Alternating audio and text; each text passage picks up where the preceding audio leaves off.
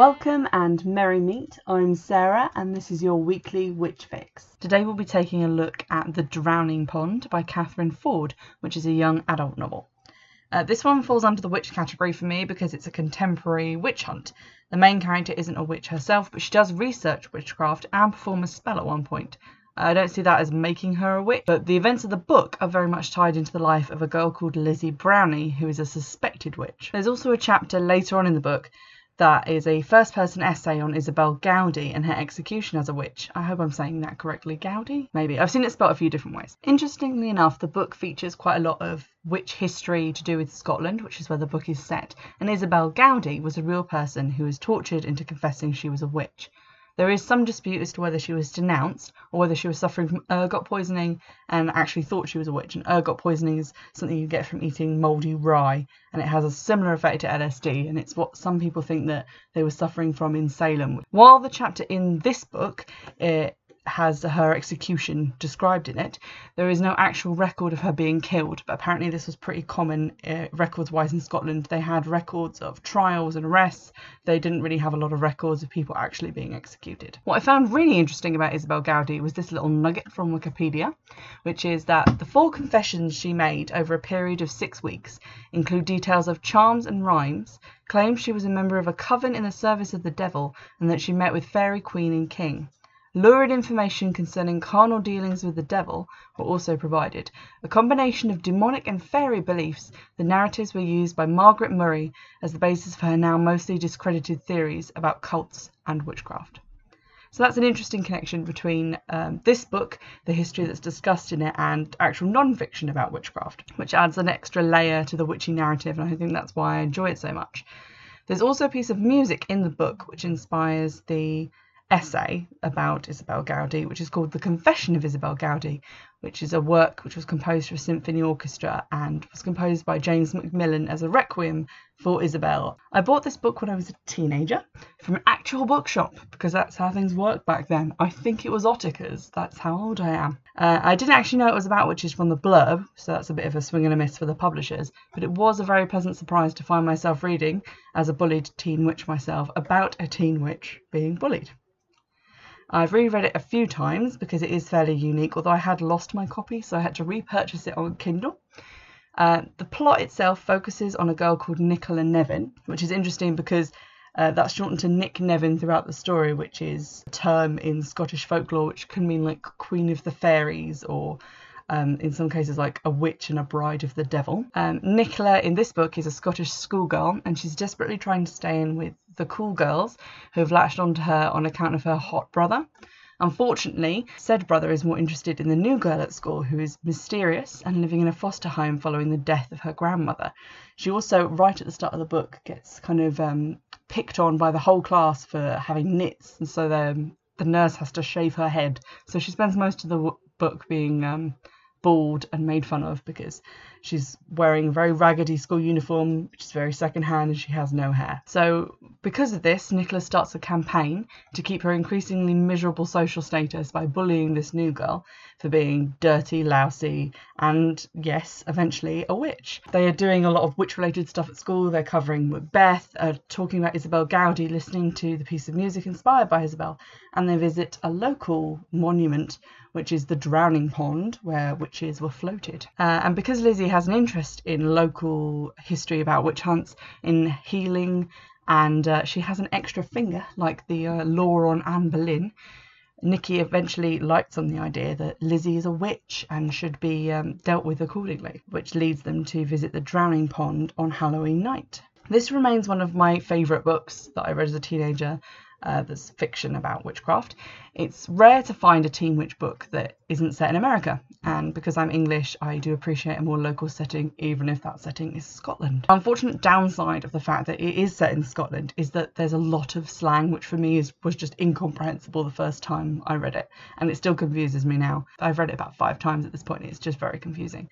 But you can kind of get around it. It's a lot of it is very easy to understand in context, and the rest you can just kind of skim over and ignore. Also, at this point, it is quite a dated book.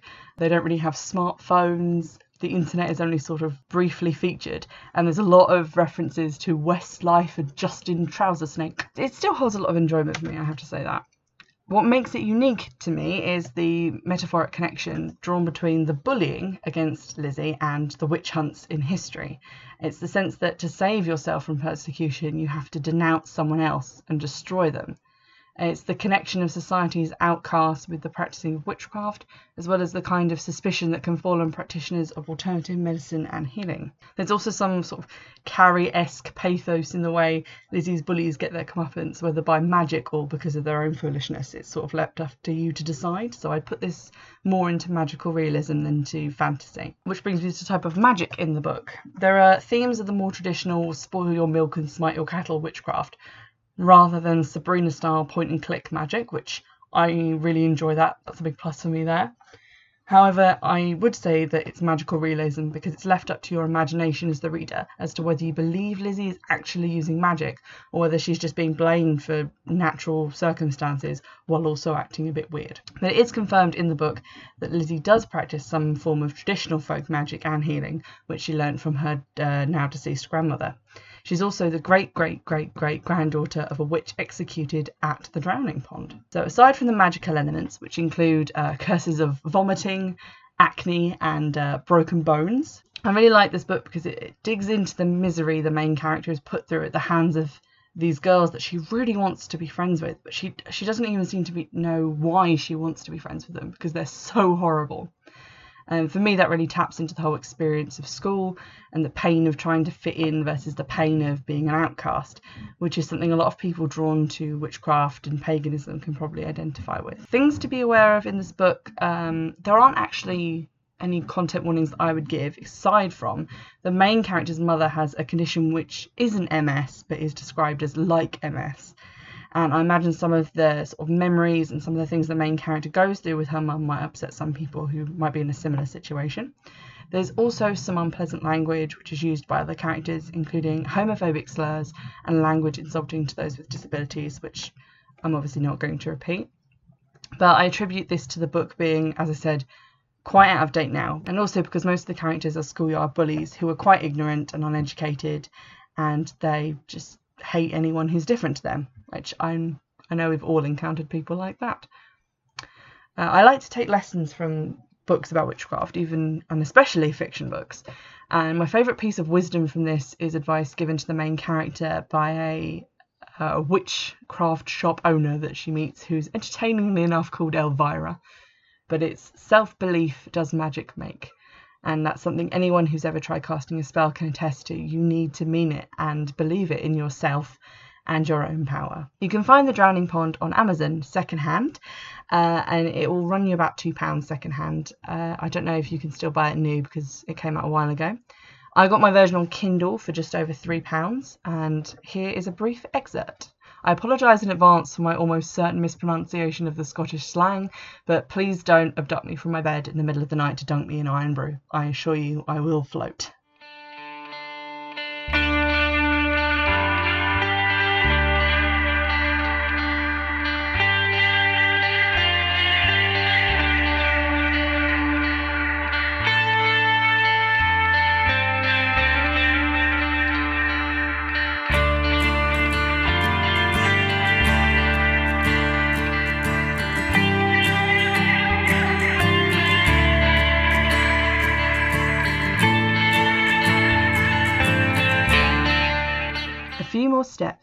And we'd reached Journey's End, the top of Gallow Hill. Clear of the trees now, we stood on a wooden bridge. It bisected the stretch of water lying at the hill's summit. It was still pouring, cold rain driving into our faces, tap dancing on our waterproofs, but underfoot, beneath the slimy planks of the bridge, the rain plunged gently, hitting black water like a secret, hushed. I could see its surface bubbling with tiny rain breaths when I skimmed it with the light of my torch.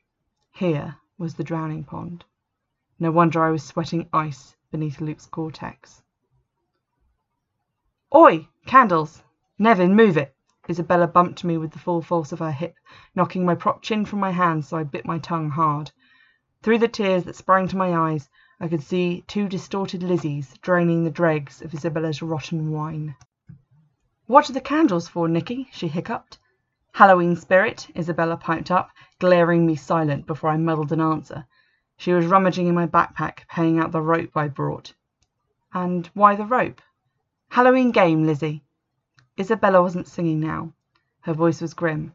Holding the torch beneath her chin, she glanced quickly from me to Janet. Are we ready? The rope jiggled impatiently in her hand. What game? You're not tying someone up. I heard it, that first catch of fear in Lizzie's voice. I'm not here to be part of your girls' night, am I? Anxiety squeaked the soles of her tatty plimsolls, panicking them away from us along the wet bridge, as she flailed about in appeal to me, to Janet, to Isabella. What's going on? I stepped forward, mouth open. Isabella, I began, although I couldn't think what to say next, so I said nothing, didn't intercede. This is wrong, this is evil, and God forgive me I didn't try to save Lizzie Brownie. I just looked to Isabella Della Rosa and danced to her tune. This has been your Witch Fix.